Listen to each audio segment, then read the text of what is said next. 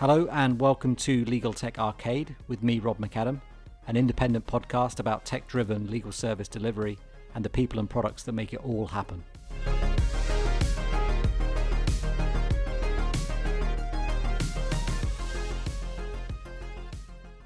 Okay, so welcome to the latest episode of the Legal Tech Arcade podcast. And this episode, uh, I'm really excited actually to be joined by Tara Waters, who is head of Ashurst Advanced Digital. Tara, welcome to the podcast. Thank you so much for having me. Really excited to join you today. Yeah, it's great to have you on. Great to have you on. Um, so I'm going to do the usual uh, process at the start of these episodes. Everyone, I think, is very familiar with it now. Uh, but because of the whole arcade theme, I, I try and play on that and, and, and ask an icebreaker question, which is usually along the lines of kind of favorite video games, arcade games, consoles, etc. So, are you are you into games? And if so, what do you like? um, I I would say I'm not tremendously into games, though. Uh, you know, I was uh, grew up in the 80s, so I'm very mm. familiar with kind of the old school arcade games. So that's probably where my, my biggest interest lies.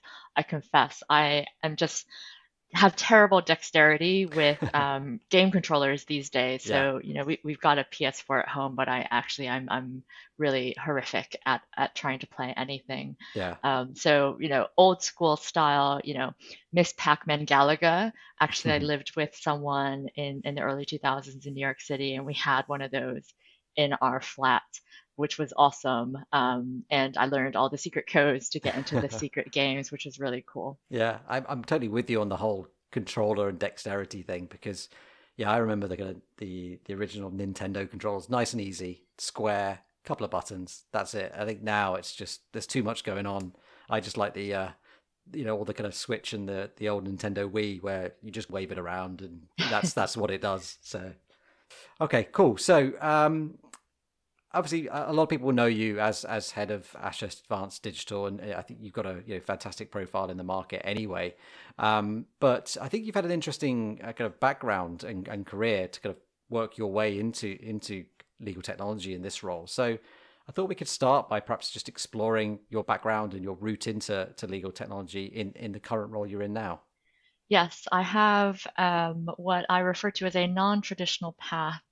um, which people are usually very surprised, shocked, and sometimes even dismayed to hear how how this how this journey has has come about. Okay. So I uh, I actually I'm a practicing lawyer still, in fact, mm. and I, have been do, practicing law for 12 years. Uh, two years ago, I, I merged my interest in technology with my legal career in, in taking up this role. Uh, but actually, my interest in technology is more than an interest. I started out uh, in 2000, my very first job at a university as a web developer. Oh, wow. So my first career was in technology, and I did that for seven years before I became a lawyer. So mm. people are usually surprised by that because it's not the direction that most people take. We're seeing a lot of people in law move into tech. Do the other way around, not, yeah. yeah. yeah. not so many people doing it the other way around.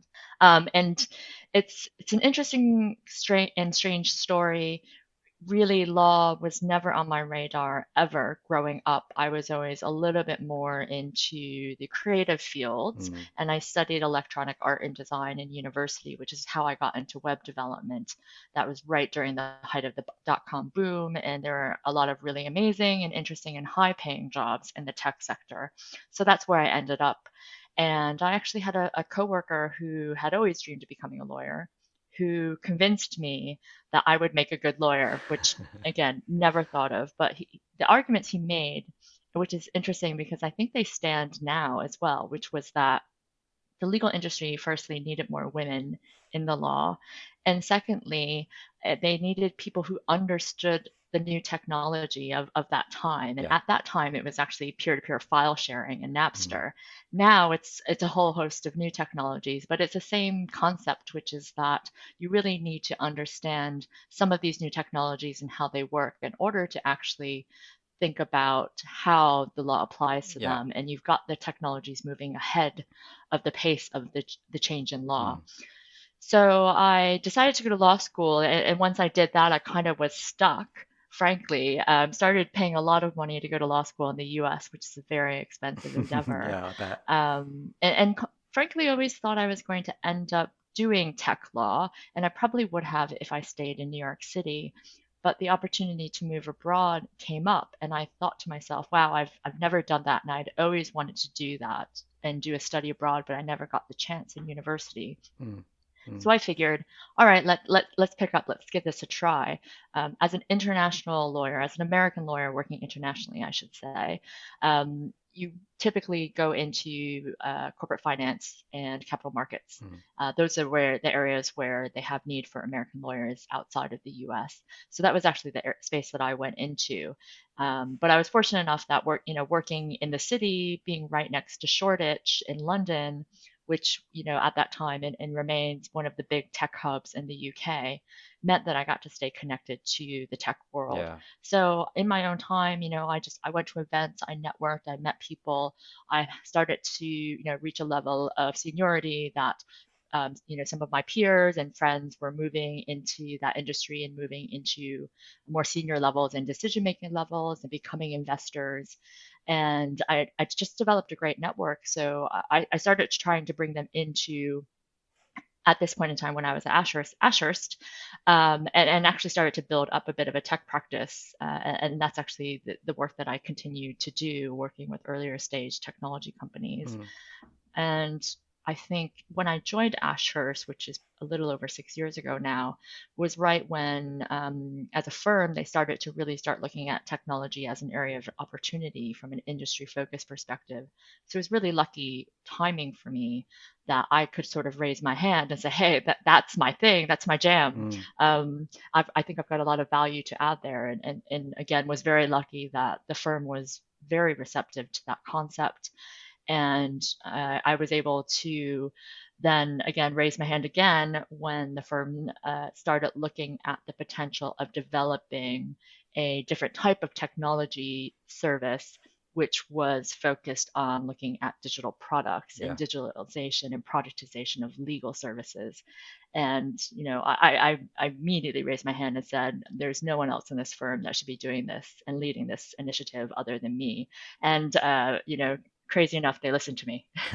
yeah, well, I mean, uh, I've worked with you, and uh, I think that you know, there'd be no no better person to, to lead that function within Ashurst than you, given your background. And it's, um, I think, what's really interesting is that you're almost that kind of you are a an original lawyer who codes, but not a lawyer that taught themselves to code. You actually started to kind of you were a web developer first, and then made that leap. Yeah. But um, and it sounds like it kind of came really from started off more as bringing your tech skills into law as a way to provide better legal advice to, to apply the law to kind of technical issues, not necessarily at that stage. It, it, you weren't looking at um, how to, to, to improve the law and, and transform the, the delivery of legal services through technology, but that was a natural progression on from your interest in technology. So um, I think it's a really interesting route through. Uh, well, in fact, it's an incredibly interesting route through. So can we can we kind of look at perhaps where you are now and, and kind of the current state of things in, in law firms when it comes to legal technology? So kind of what is the shape of legal technology in, in law firms right now? Uh, maybe you can talk a little bit about Ashurst Advanced Digital and what that is. But but what is the um, the current state of affairs and how has perhaps legal technology in law firms evolved over the last few years? Yeah, I think that you know certainly it's the concept is starting to mature in law firms, although each of us, I think, is utilizing different models for it. Um, and, and, we are all on a kind of a spectrum in terms of maturity. But certainly, from my perspective, and, and I've voiced this very strongly with, within the firm, I think we've reached the point probably now where having a strong and competitive and compelling techno- legal technology offering is as important as having uh, legal skills and having lawyers in the firm. And therefore, I think you know the roles of technologists and people working in this space are, are crucial to law firms because our clients are expecting us to have a technology offering um, and I think that's I think that's great. I think you know that's part of this evolution of law firms that's been going on, but we're really starting to see that hit kind of a different level right now. That being said, I do think that ultimately, and if you look over the past, you know, kind of few years, and, and Ashurst Advance has been in, in existence um, just about the amount of time I've been at Ashurst, so probably around six or so years.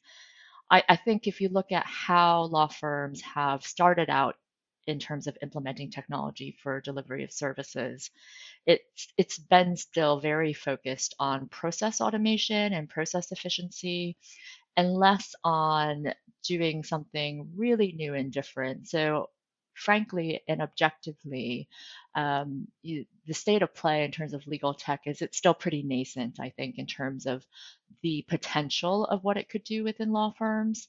Which, uh, you know, on the one side, you know, you could be frustrated and think we're just not moving fast enough.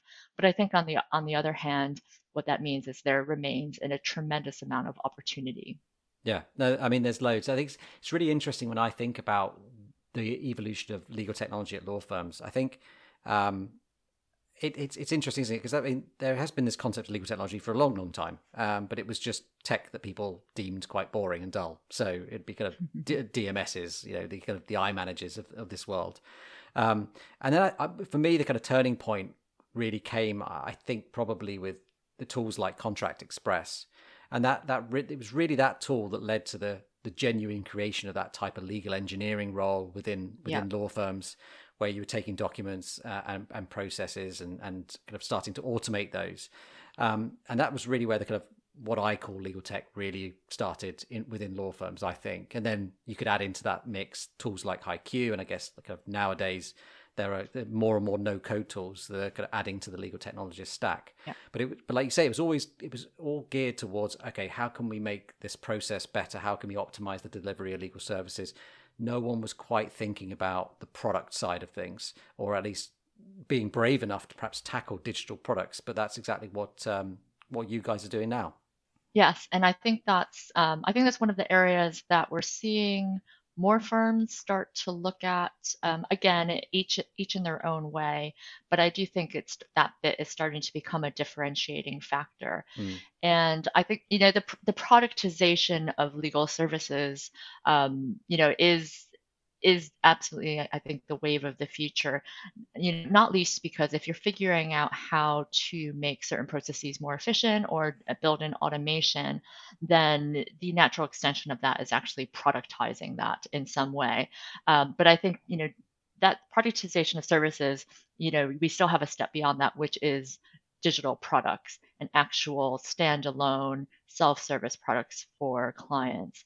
And I think anyone working in the industry will say that they've they've heard multiple times from clients about a desire and wish to have certain self-service products mm. and tools um, for a variety of reasons. In, in a lot of cases, it's I just don't want to pick up the phone to my lawyers and know, you know, they've turned on a clock somewhere yeah. and i have to i have to deal with you know what does that mean for me? Do i want to pick up the phone? Do i have to negotiate with them? How much is going to cost me to ask them a question? Um, i think secondly though and, and in particular with the as you mentioned the rise of low and no code tools where lawyers um, and technologists can work together to actually start to systematize legal analysis and advice and mm. information in a way that means routine advice, routine analysis can be delivered automatically and with great certainty that the output is correct because these tools are so easy to use and are geared towards the industry so that the lawyers can actually understand how they're operating and what the information flows and, and decision flows look like. And in some cases are the ones designing them. Mm that means that um, again the, that's that those little pieces of advice we can then push out as products that uh, clients can self-serve. Yeah, and I think it's a trick that a lot of law firms have traditionally missed, which is they focus too heavily on, um, I guess, doing the things they've always done, but just with with technology to help along the way. Um, but then they've kind of ignored what I would see as the kind of the bigger asset for them, which is that that they sit on huge amounts of, of legal knowledge and know how. A lot of it is still unstructured, but plenty of it is structured. Um, but it's still very static. And, and it's that, I think that's the real gold mine. If you can tap into that and start to marry it up with technology, then, as you say, you've got then got legal products, legal digital products that are delivering that knowledge, that know-how, and advice in new ways, not just using Contract Express to automate a document in a normal repapering exercise, which is yeah, that's great, but it's not that interesting. But allowing clients to access knowledge in new ways and creating new experiences for them and creating new value for clients um, yeah. through technology is, is the real the real differentiator in all of this. Exactly. And I think actually, if you think about digital products in the industry, you know, we've actually had digital products. Most of them have been, you know, knowledge and, information systems, mm. LexisNexis, etc. Yeah. Um, practical law. Um, and, and I think that's actually telling because it, it is this point about, you know, the, the, the currency of law firms is our, our knowledge and our insights and the ability to commoditize that and productize that i think is really exciting. Mm. And the difficulty that we have, of course, you know, probably in most law firms, is the fact that this is unstructured data um, that is not even think, thought about as data. Um, it, it's trapped in silos and in ways that the law firm just can't quite unlock the value. But I think, you know, so, certainly on our horizon is looking at how do we unlock those silos in a way that means we can actually really start to develop value creating products. Yeah, and and but you know, just as a, kind of a chat I guess a challenging question is, do you think it is the role of the law firm to to marry up both their knowledge and the technology themselves, or is there an opportunity to actually for law firms to see themselves as the the know the know how provider, the knowledge provider, and perhaps partner with with other vendors? Because I've thought about it in this sense before, where you know if you're if you're developing an app um, just a normal you know consumer app and you might want to bring in some information about the weather or information from Google Maps, you just use the API and you build your product, but you tap into their their knowledge and their API to bring that information in. Could you could you see it going in a similar way within law, which is actually you almost have kind of a, a legal API, which is your knowledge, and then other vendors can kind of draw from that to to produce this combined solution for for the market. I definitely can see that happening. Um, I'm already thinking in my mind about the hesitations a law firm might have from that perspective. But I, I, I certainly don't think that um, you know a law firm needs to try to do everything itself mm. if it doesn't feel well placed to do that, if it doesn't have the right you know um, skill sets internally or and isn't necessarily willing to acquire those skill sets. So I, again, I think each law firm needs to you know make its own decision in terms of the model available to them. And there are so many different models. There's no one perfect model. I think each firm needs to make that decision for yeah. itself. Yeah. I do I do think it's really interesting thinking about um, you know that partnering framework which is absolutely the way that most technology companies that were born of, you know, the sort of 2000s and beyond operate. They are they develop great technology that works fantastic in specific circumstances and then they're always looking for who they can connect with to build upon and extend the value of what mm. they've created. And I don't see any reason why law firms shouldn't be thinking in the same way.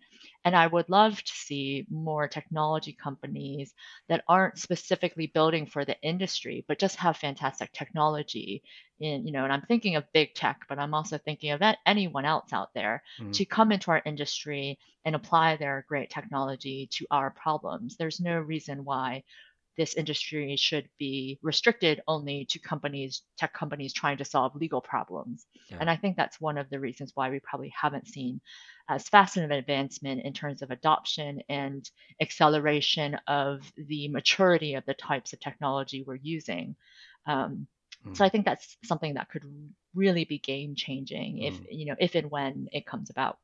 Yeah, I, I agree, and I think um, you know it's going to be interesting to see how um, you know, particularly Microsoft, I think that's a that's an obvious area. I think they've obviously been involved in legal for, for a little while, but when you look at the the Microsoft stack now and just the the the, the range of of options and some of their their automation tools and obviously some of their data visualization and uh, and data analytics tools, um, that's a really obvious candidate, I think, for you know greater involvement in the legal space. And you know, you, you imagine the likes of a Microsoft collaborating with um, one or several large legal service providers and law firms. That could be really interesting. Really, really interesting. Um, just just briefly before we move on, uh, just one one thing that comes out um, sometimes when we talk about uh, legal technology in, in law firms, we talk about the kind of digital services piece, we talk about the digital products piece.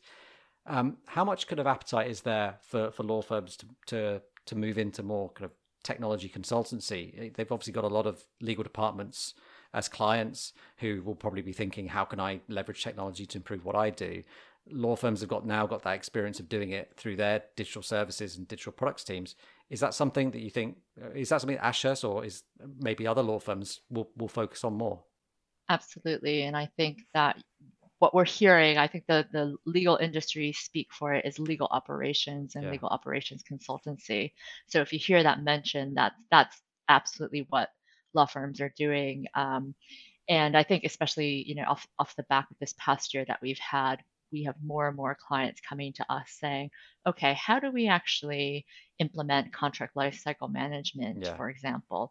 How do we get ourselves in a position where we're able to operate more digitally. And uh, it's great, actually. I think that they're coming to their law firms and asking those questions mm. uh, because we do have the experience of implementing similar solutions ourselves. So yeah, I think there, I think that's a huge area of opportunity. I, I definitely have, you know, been seeing in the headlines more and more law firms jumping into this space. You know, we're we're certainly doing it. Um, you know, we haven't formalized an offering as, as of yet, but it, it, it's absolutely something that we are talking to a lot of clients about. And we've got the, the mixture of the skill sets already in house in terms of legal process improvement, project management, and our digital team. Yeah. So, I mean, we, we've we've talked about, um, well, you've just talked about the the digital services team and the digital products team, uh, and that they being kind of two key areas of focus within the kind of wider Ashurst Advanced Digital kind of setup. So, what does that team look like? I mean, when we say it's a team, I mean, what kind of skill sets do you have in there? What kind of roles do you have within within those teams? Well, I'll say that the team itself is sort of continuously evolving, and, and that's really, you know, we're we're trying to adjust and find the best structure and model and, mm. and role mix to actually achieve what we're trying to achieve, which you know is not just supporting, um, you know, BAU legal services, but we're you know we're we're trying to transform the firm as well. Um, so you know we are formally split in terms of a digital principal principally digital products focused versus principally digital services focused um, so our, our, mix of team members though are um, you know specific senior level people focused on each of those areas. And then a range of managers um, you know who are very involved in working with clients and, and partners and the legal teams to sort of scope and manage the work that we do. We've got product design analysts who um, are involved in looking after our pipeline process, which is the process that we follow in terms of incepting new ideas and really sort of guiding them through so that they become actionable and buildable at the end. And then, of course, our technologist team, which is the sort of original uh, bit of the team that that's been in existence for over six years since the formation of Ashurst Advance itself, mm. um, and and those are the the people who are actually you, you know the power users of the toolkit, implementing the, the technology solutions, configuring the low code no code tools, and we are um, expanding the capability of that team in particular to include um, you know, light front end development. So that low code aspect of what we need to do in order to provide more customized interfaces and mm. flows. Um, we've come to realize that that's actually a really important skill set to have. You, you don't want to just be a person that understands how to use a platform. You need to be able to sort of customize and tailor that for individual needs. So that's something from a, a skill set that's um, new and expanding, but everyone's actually really excited to dive into that. We've, you know, we've all got um, our uh, you know, Visual Studio code downloaded on our laptops now, and we're sort of diving into JavaScript and CSS.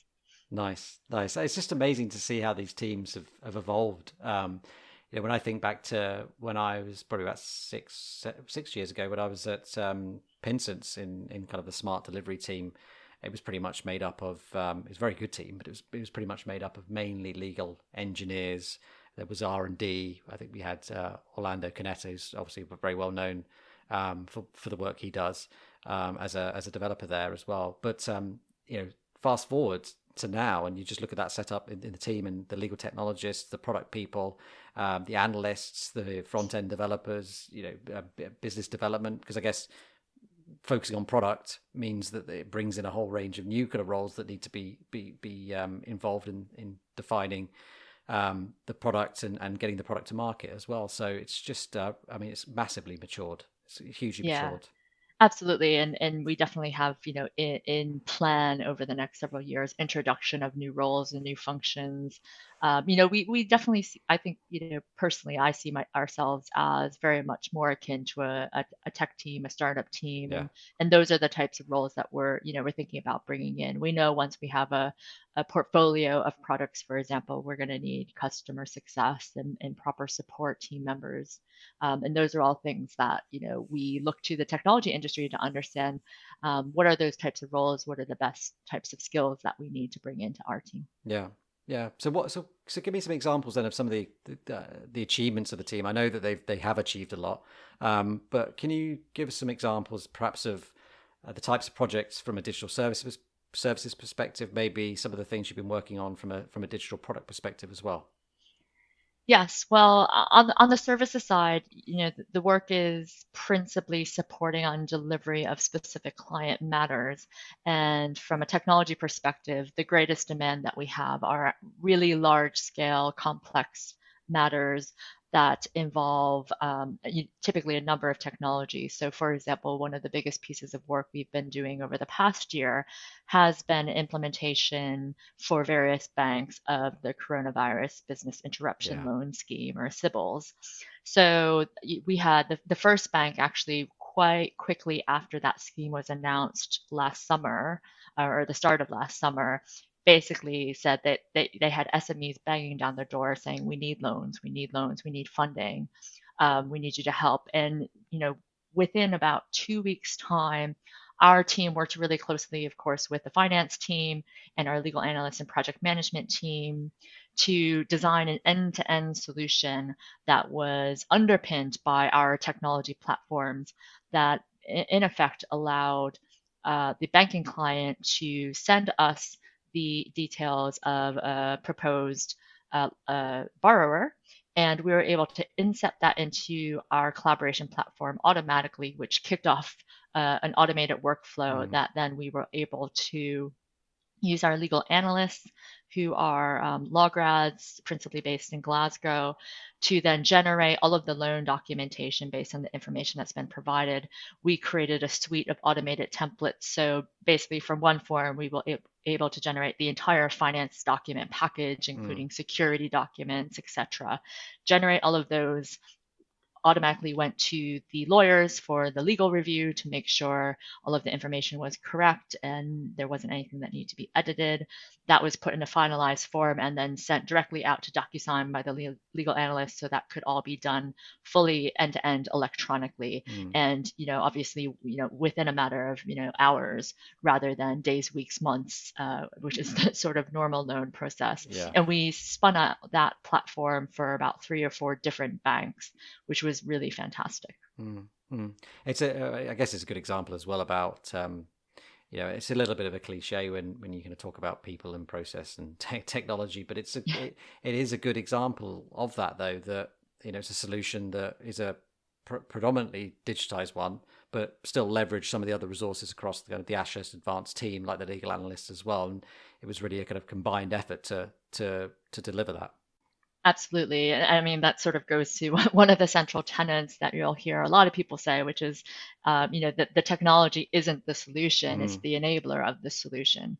Um, and most of the work we do from a digital services perspective is very collaborative with various other teams within the firm. Yeah. Um, and we're not using the technology to replace legal legal work. We're not using it to replace lawyer resource. We're using it to enhance the experience for everyone. Yeah. So, uh, so on that topic, then, so it's interesting from a digital services perspective that the technology isn't really going to be the differentiator across law firms. I think a lot of law firms actually use very, very similar technology as part of their technology stack, but it's actually about it's kind of what you do with it that counts. Um, and so, I guess that's why having and you talked about you know, your, your your creativity, but I know that will be the case amongst other members of the team. They will be creative people that can think dynamically and creatively about how to solve problems. I think that's the differentiator for law firms. If you have a if you have people within your team that are are creative, can think around issues and solve problems and deploy the technology in the right way, that's the real differentiator. And I guess being able to draw other other roles within Ashurst Advanced, like legal project management, um, also optimizes the whole process and, and allows you to build a really good solution on top of the technology. Yeah, absolutely. Um, so we talked a little bit about some of the roles um, a minute ago, uh, and we, we obviously talked about kind of development, and I know you've got some development resource within within the team. So how much custom development? And this will be interesting to get your perspective, having been a kind of web, web developer as well. You know, you know what you're talking about here, but how much custom development should law firms do uh, in house? Um, is it a good idea for, for law firms to try and become you know, almost kind of so, you know, software businesses and building their own software? Um, and and kind of how how do you see it and how do you approach it at Ashurst?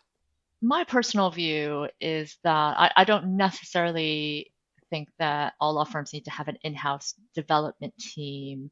Um, as, as, I said before, I think each law firm needs to choose the model that works best for them. I know there's a lot of law firms that partner with external providers or outsource that tech work, but I do think the ability to customize what you're doing with technology is important. Um, and I think that's the case for a few different reasons. Uh, firstly, I think ultimately when you're implementing technology and when we're thinking about product design, um, it, it, you know, we always talk about the user centricity of it, and that that's the new model in terms of um, digital services and products. You really need to start with the, the user, the customer, the client. What did they want? What did they need? What is the exp- best experience for them? And then you work backwards in terms of figuring out how you can deliver that. And the simple fact is that out of the box technology is not always going to deliver what you're looking for. Mm. And in, you know, in a lot of cases, it it it does 80%, 90% of things really, really well, but there's still that kind of slight gap in terms of what you're looking to do.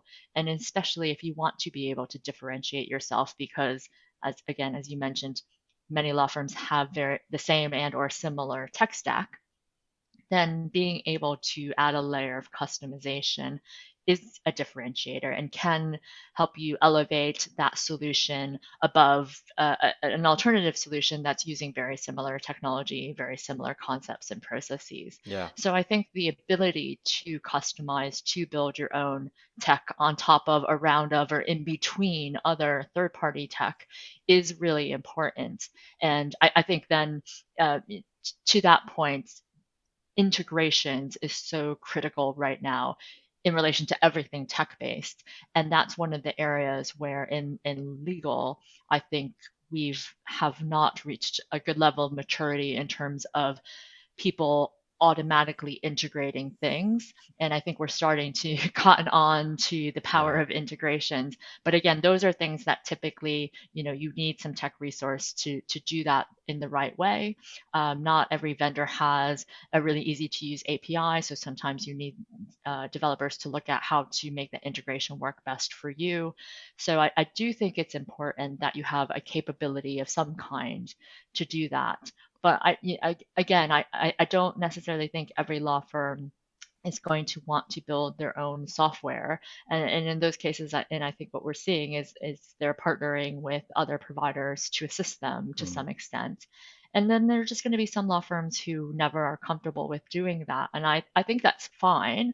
But I think ultimately they will need to make themselves technology enabled in some other way. Yeah.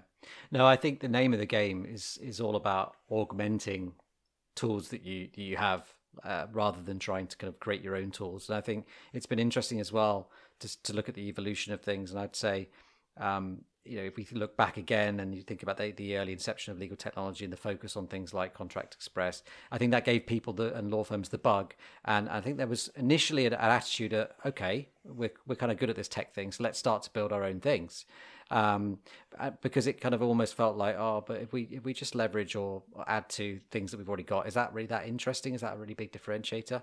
But I think people soon realize that building your own technology and your own software is is not an easy thing, and it requires you know a load of skill sets from you know product engineering, um, you know testing, support. Um, you know, there's so much that goes into it, and also building technology for law firm clients that might be banks or large enterprises means that if you're building your own software, you have to be enterprise ready. So you have to have things like you know the right security standards, certifications, SSO in place, you know user management, etc. So that is that's more than a law firm can probably handle with a small development team. So I think going down the augmenting augmenting tools route is the right one because uh, a lot of these tools are essentially the bridgehead in to a lot of the um, a lot of the clients anyway. So we had this a lot at HighQ, which was obviously HighQ was was uh, used by banks and law firms. It was a common language, so it made sense to build on top of that um, and augment that because um, it could be used by both and it was accepted by both. So I think um, no, you're right. Uh, I think definitely right about the kind of the approach. And it's great to see more law firms take that approach. But I do also really agree, really agree with your point about the integrations, uh, because that is so frustrating when you've got some great tools and you go right. I'll, I'll just piece it together and build a cool solution, and it's kind of like, wait a minute, no, that you can't do that. But, it, you could if you pay a lot of professional services cost, and I guess we could kind of build that for you. And you think, no, guys, I just want to do it myself. Yeah, I, I was I would be remiss not to say, um, you know, as a team that is in some cases going to be and trying to build its own software, doing it within a law firm might just be the hardest way yeah. to try to do it. Um, and uh, I, I know that all too well, um, which is why I think, you know, we have a, a, you know a hybrid approach. You know, we very much are interested in getting the absolute most out of the existing tech stack mm. and finding those new vendors that add you know the features and functionality that we're missing from the tech stack. And then it's all about how do we piece that together? How do we integrate them? Mm. Um, but but we do also want to build some things our own because again we want to really differentiate the products that we build. That that is our absolute vision. We want to put out tech company quality products and we don't want people to think, oh, this is just a, a law firm product. This is actually you a high quality digital technology product.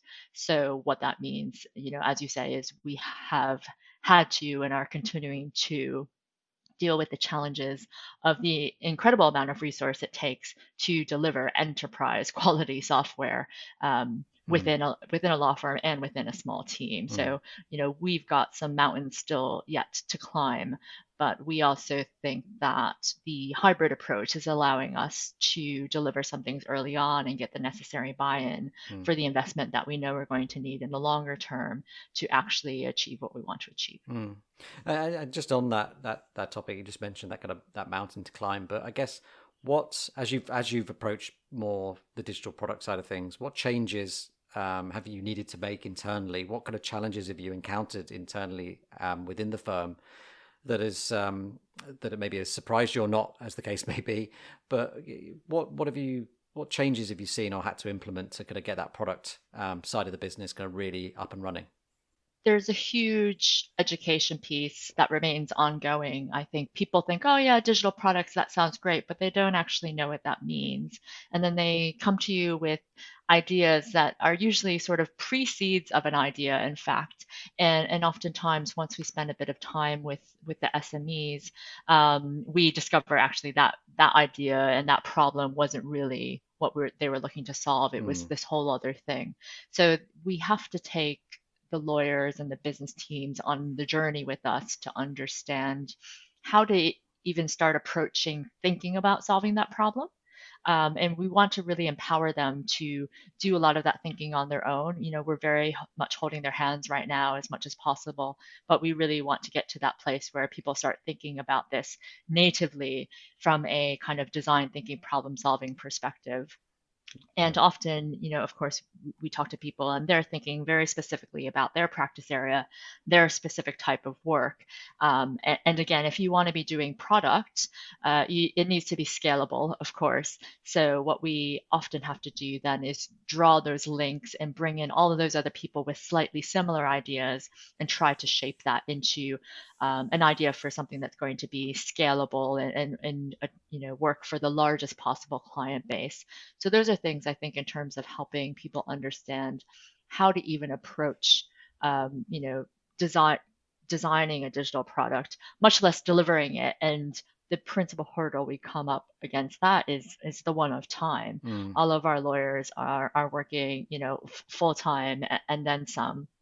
And so the ability to find the space in their day to actually think differently about how to approach a digital product idea um, it is a huge demand on their time. And so one of the things that we've done is we've created a chargeable code for them so that from you know a traditional law firm metrics perspective, there's um, no detriment to them in working with, with us and, and hopefully an incentive. Mm. Um, and actually our first product that we launched last year, ESG Ready, with Lorraine Johnston, who's one of our FinReg counsel. Uh, one of the great things that happened, and this is something you know now we realize we can do this let's try to do this with other lawyers it's she actually really started thinking differently about how her legal analysis and advice was structured mm. um, sort of conceptually um, which was necessary for us to then map that into a technology product and you know a, a, data and decision structure that would enable us to turn that into automated advice. And that was actually really exciting to see. Um, and as i mentioned before you know lawyers don't think about what they do and their outputs as data but it actually is. And and that's one of the huge changes i think we need to make internally is shifting lawyers thinking a little bit more in a technology and product mindset so that um, we can take that data and then find the mul- myriad and multitude of ways that we can actually use that in different products and, and, and create value from it. Yeah, no, absolutely. I mean, we said it earlier about just the amount of data that law firms have and the knowledge that they have. Um, and it just takes some of those creative lawyers like Lorraine to think, hang on a minute, they're we're missing a trick here. There's there's a way we can present this. There's a way we can structure this that would actually offer huge amounts of value. Um, but I, I, guess as well, you know, when, when people come with ideas and product ideas as well, it's I guess it's a, there's a challenge of explaining to them it, this is a big investment for us. If we're going to build a product, this is not just a kind of little side project or a, a little tool we might build in, in, in a little no code platform. We're going to put some investment behind this. We'll we'll bring in roles behind this to, to build it. So it forces people to think in different ways about what's the actual market need, what's the market landscape, what com- what competitors are there out there, what's the value of this tool, which then forces them to think more and, and have probably have more conversations with, with clients as well. And I, I think that might be some an area where lawyers are, uh, are traditionally a little bit more uncomfortable, which is, I guess they like to go to clients with the with the solutions, with the answers. Um, it might be a, a, different experience for them to actually go to clients and say, "We think there's something here that we could do to improve things. So let's just sit down together and work. Can we ask you some questions about what you're, you know, what you're going through and your experiences? How can we make your life better? Um, and and so I guess that's another another area that, that lawyers have to kind of learn is is that more dare I say it a little bit more empathy and, and kind of discovery um, with it amongst clients.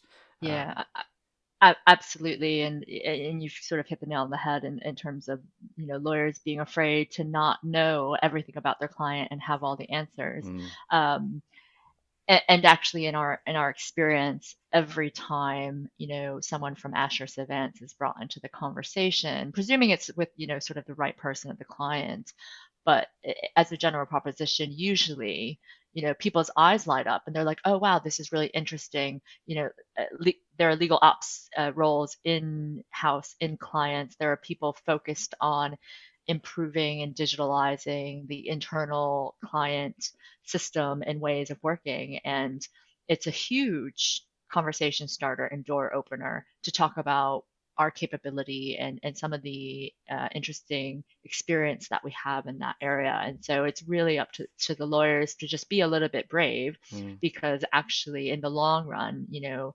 for us, our experience is that it has a, a tremendously positive effect on our relationships with yeah. clients. Yeah. Just before we move on as well, just kind of related to that topic, I mean, how much collaboration do you see amongst law firms themselves when it comes to, to technology? Uh, is that something that, that Ashurst has done or and is open to doing? And, and is it something that the clients are quite keen to see? Yes, it's definitely on the rise. Um, it's been led by a few clients who, in some cases, have, um, so I've heard, forced some of their law firms to actually collaborate. Um, and I think now there is kind of this, this sort of new crop, I think, of, of leaders in this space are all really open to collaboration amongst law firms and i think that's really great um, and you know i'm very friendly with a lot of people in similar roles in, other law firms and you know we're just on the circuit together and we come across each other all the time and of course most of us share clients so the ability for us to work together and come up with industry hmm. solutions mm. industry based solutions is I think hugely important. I think it's the direction that the whole industry needs to go in. And we've benefited from, I think, the rising interest in that at the industry level. So, you know, a great example is the Law Tech Sandbox that's been yeah. um, spun up actually, and is is its first cohort is presenting next week, which is really exciting. Um, uh, Ashurst itself is actually collaborating with another law firm and a, and a host of other participants including some regulators mm. um, on a project, a separate project that's going through the sandbox, which we're really excited about, and, and there'll be news about that in, in the coming weeks. We are also um, working on another similar collaboration um, that was spearheaded by a tech startup that we're very, very friendly with. And we've brought in three other law firms to do that uh, because we recognize the value of actually the law firms working together rather than trying um, just to try to find the solution ourselves yeah. with, with the tech company. Um, and and uh, you know, there's one particular client that that quite famously had run an innovation consortium, and uh, seven other law firms worked together um, a little over a year ago. And that was actually one of the most fun experience I ever had. Yeah. We got paired with a law firm we hadn't really been familiar with, and now you know are among some of my favorite people in the space because we got that opportunity to really get to know each other, and we came up with a lot of interesting ideas. And also, I think it's really helpful you know, frankly, just to have peers get together and, and share some of the pain points we've yeah. experienced and recognize we're all going through it together. Because mm. um, sometimes it, it, can feel a little bit lonely when you're on your own trying to um, deal with some of the challenges that come with doing what we're trying to do in a law firm. And it's always really nice to have peers that you can talk to about the same exact experiences. Yeah, no, I think um, I completely agree. And I think definitely collaboration um, is the name of the game. I think going forward in the, in the legal tech space. Uh, I think people could only benefit from from greater collaboration, whichever um, area of the legal tech you're coming from, whether it's as a, an in-house team, as a law firm, as a vendor, um, as a alter- alternative service provider. Just the more collaboration, the better. We're all trying to find value or offer value, um, and we, have got a lot of sh- experience to share. Um, and and uh, I don't think it necessarily needs to be so kind of competitive or adversarial necessarily. It's just about finding the right outcomes um, together. Um, but okay, I'm gonna I'm gonna ask a slightly con- more controversial question now um, because I think some criticism leveled at law firms previously has been that they're perhaps not necessarily genuine or serious in in their desire to to become more digital, and that some of this stuff is I'm going to say it, kind of about winning winning awards or just having something shiny to talk about uh, or put on an email footer or to, to talk to clients about because you've won this innovation award or that, that technology award. So, do you think law firms are genuinely serious about changing the way they do things and and and embracing technology and and uh, digitally driven legal services? I would say that some are and some probably aren't to be completely frank mm. um, and you know law firms have benefited from a captive client base um, the difficulty of moving providers and the headache of that and that you know, to be completely honest, um, you know, notwithstanding the number of, of new entrants and the rise of ALSPs, no one yet really properly challenging the traditional law firm um, in terms of being a go-to provider for clients. Mm-hmm. At the end of the day, the clients still are always, you know, ultimately going to want that trusted advisor that they've been talking to. Um, they may be hiving off aspects of their work to other types of providers. But uh, unfortunately, what that's meant is I think a lot of partners, notwithstanding making positive noises in most cases about digitalizing and being more digital and utilizing technology better and more, um, you know, f- for those partners, I don't, I don't think they feel threatened yet yeah. by the situation. And um, uh, you know, I think you know I'm I'm a partner in Ashurst, and and I'll say these are personal views yeah, of sure. mine. Um, that I think because of the innovation noise and the innovation theater that has pervaded the market, probably some of those partners are very cynical mm. about what anyone is really doing. And if they're not seeing any real radical change happening in their own organizations, they're probably thinking, oh, yeah, well, we talk about it and it's great. And it, you know maybe it's a conversation starter um, but ultimately for me it doesn't change fundamentally what i do um, i'm a you know I'm, I'm about the relationship with the client and i've got a great relationship so nothing's really going to to break break that down mm. um, i think that that probably will continue for a while you know I, I don't necessarily see the pressure mounting but i do think that we are starting to see some law firms break away a little bit from the pack, start to do some really interesting things. And it's not the ones you think, it's not the, the big names in the market. I think there's a lot of um, law firms are doing that on the sly and i pay very very close attention to to news articles and and announcements about what people are doing particularly in the product space yeah. and, and understanding whether something's done some someone's done something really unique or not i think there's a few kind of dark horses out there that are really really changing things mm. um, but to be completely honest i in terms of a fundamental change of business model I, I don't see that happening anytime soon. Um, and I don't know whether, you know, in terms of law firms actually sort of constricting any investment that they have presently been doing in terms of innovation and transformation and digitalization, I don't know whether we're going to go through sort of a cycle of, oh, let's all spin up, you know, what is effectively a CVC type of arm and then constrict it when nothing really pr- is produced in terms of short term gains because law firms are very focused on short term gains in, in general um, because of the way partnerships are set up. Mm. Um, so, and that would actually follow the rest of the world where you know we've actually seen kind of cycles of huge uh, programs spun up and then shut down and then spin up and shut down.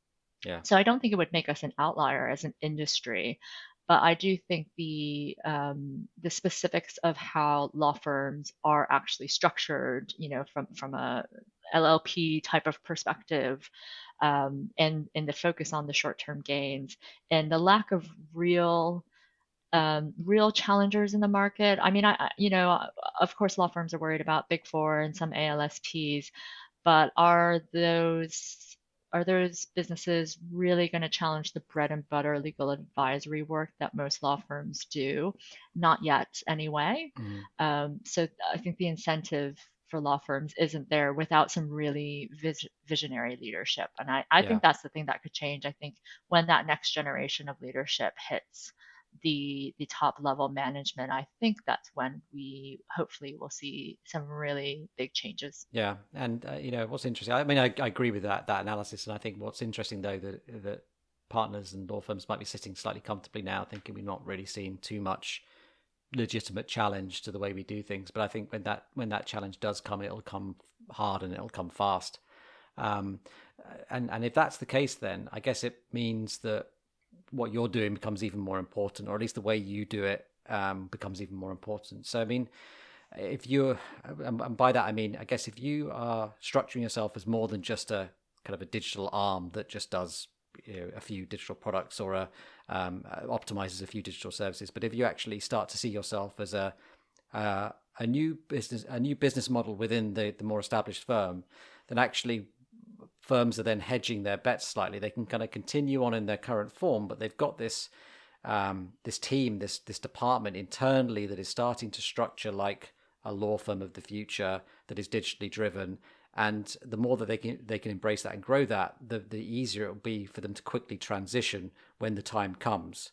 Um, so, I mean, how much of that kind of plays into your thinking and, and the way that you could have approached your role within Ashurst Advance Digital? Do you see it as that you're almost approaching this as you're trying to cultivate the model for the future? I mean, again, my, my personal view is that's exactly what I'm trying to do.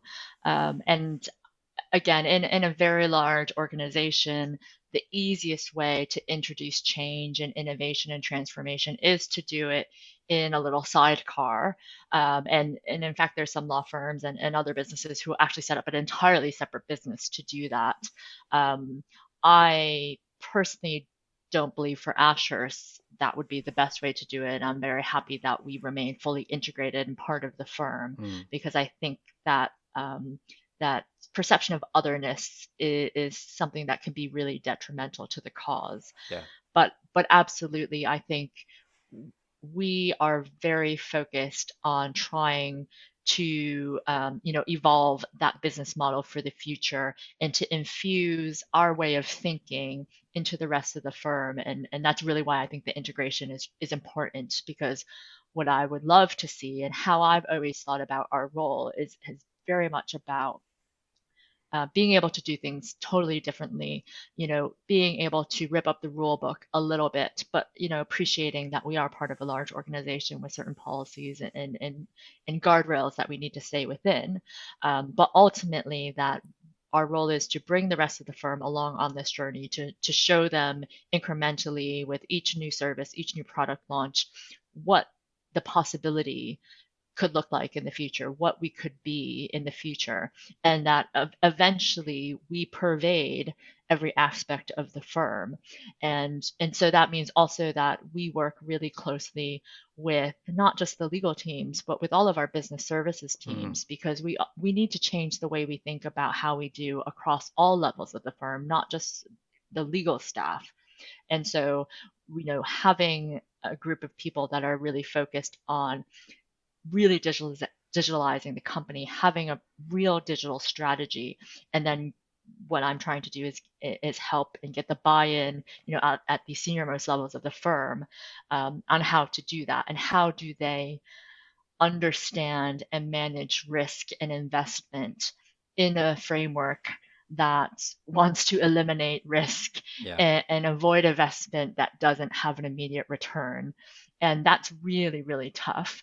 But at the end of the day, I think if we are going to be successful, that is required because we can deliver some great products. But if the rest of the business isn't bought into and understand and backing what we're doing, then that product's just going to fizzle out and it's not going to sustain itself.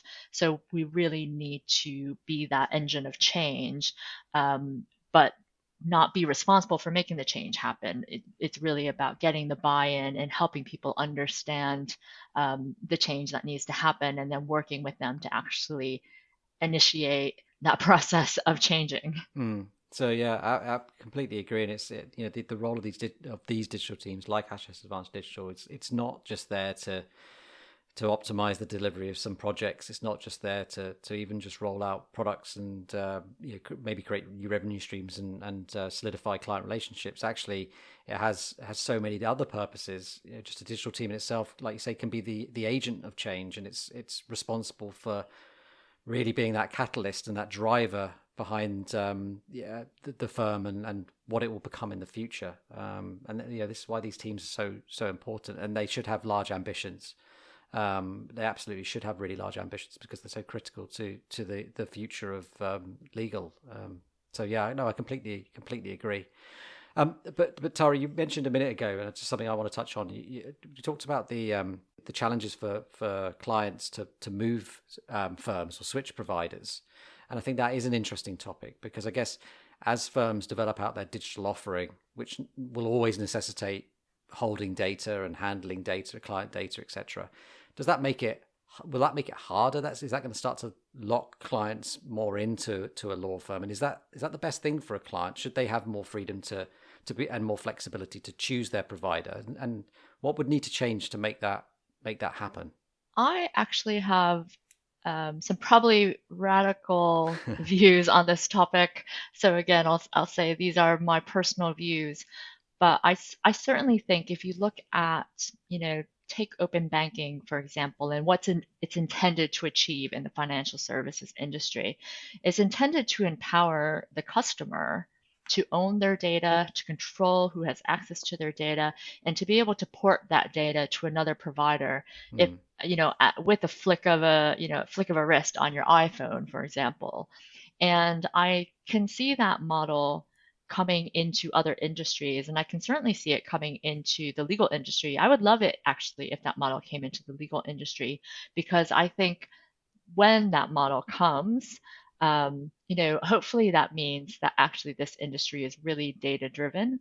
Um, and clients, discerning clients, I think, will understand that they own their data, they own the advice that they've been given, they own their documents and their contracts, and they shouldn't be locked in to a provider um, by virtue of the fact that all of that information happens to be stored on, in that provider hmm. systems. Mm.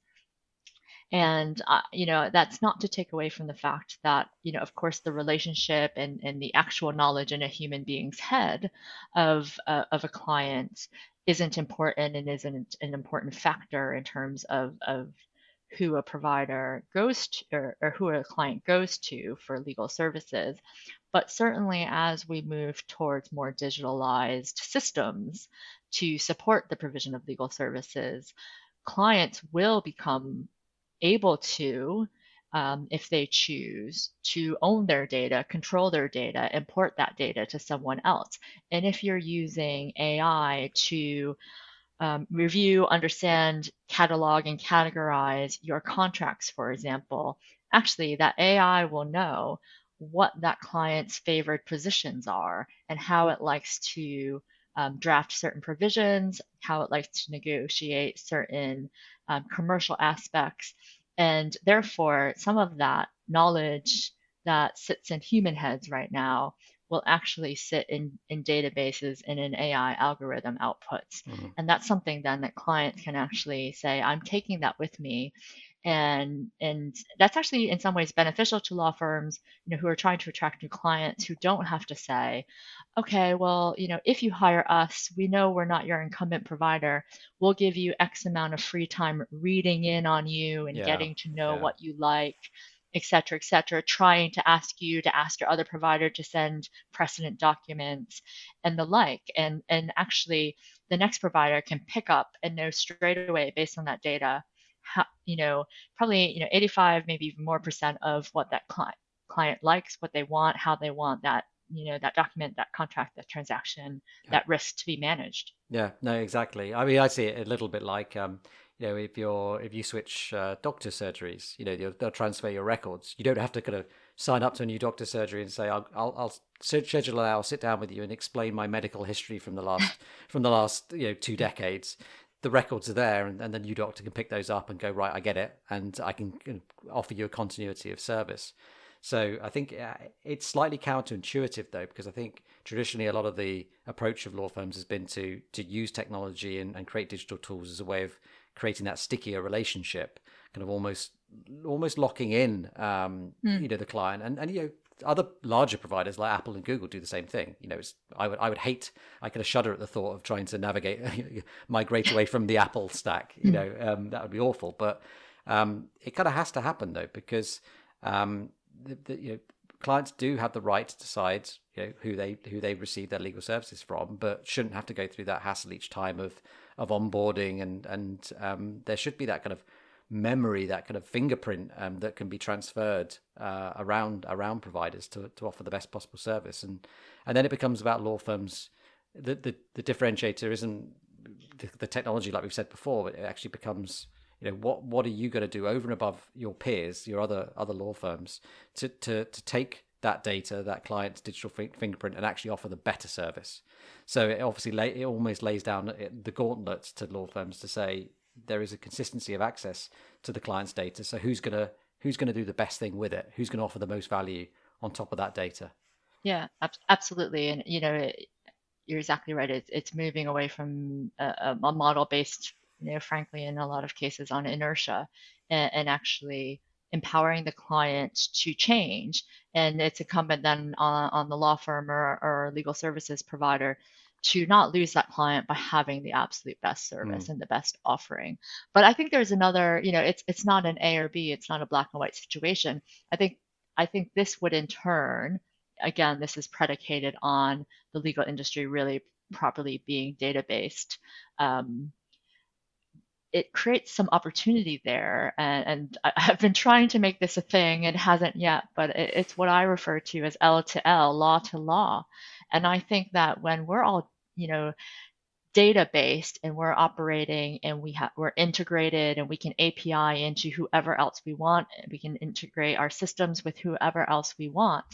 We can more seamlessly collaborate with other law firms and service providers so that um, we become more attractive to yeah. clients because we're not saying it's all or nothing. If the client says, actually, I really want this boutique firm or this competitor firm to do this particular piece of work because they are the absolute number one in that space, rather than us just losing all of that work completely, we can say, that's great, we'll work with them. We've got all of this other information that they need.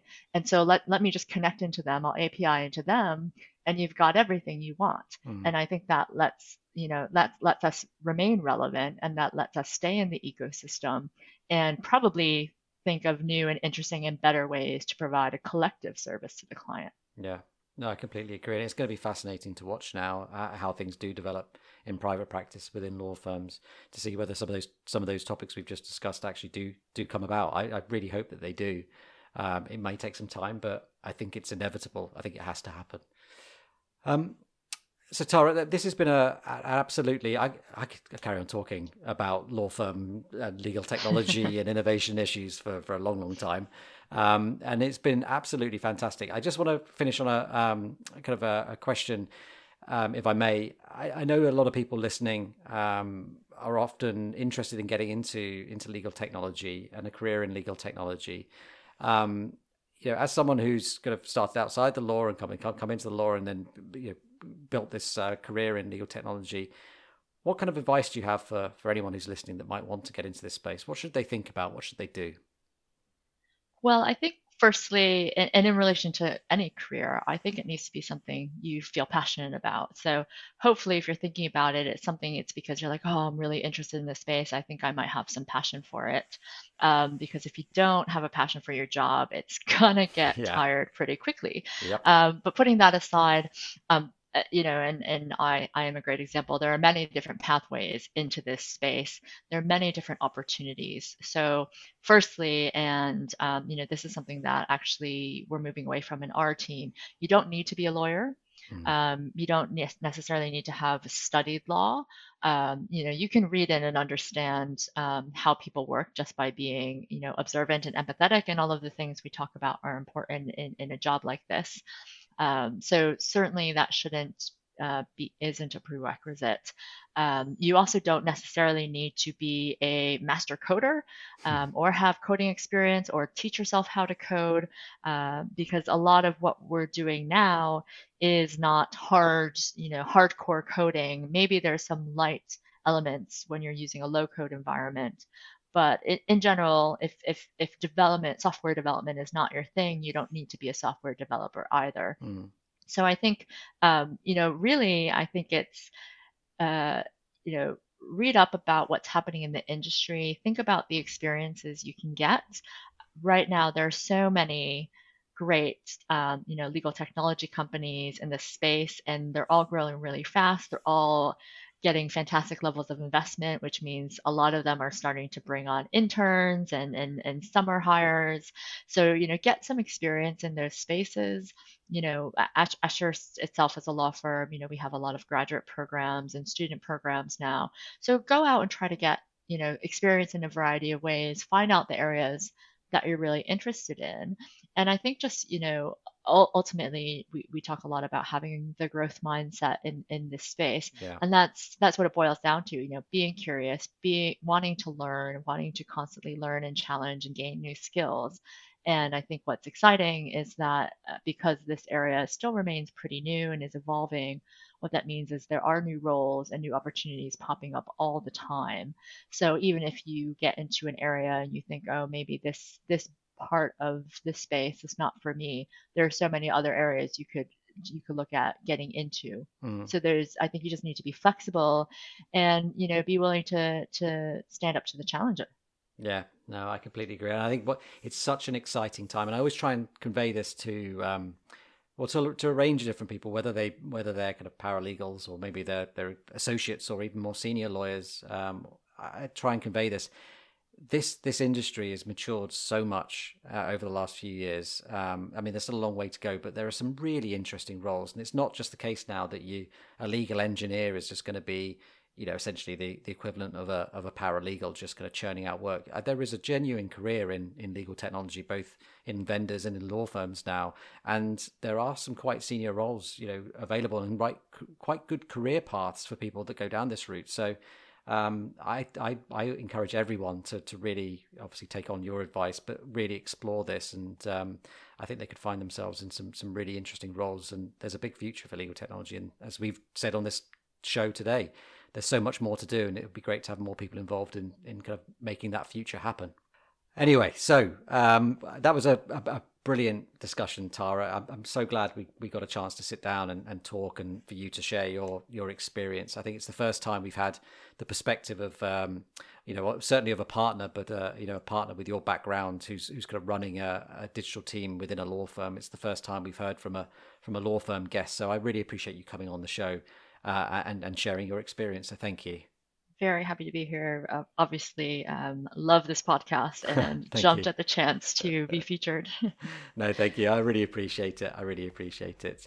So thank you very much. And um, for everyone else who's uh, listening, the next episode of the Legal Tech Arcade podcast will be out very soon. Thank you.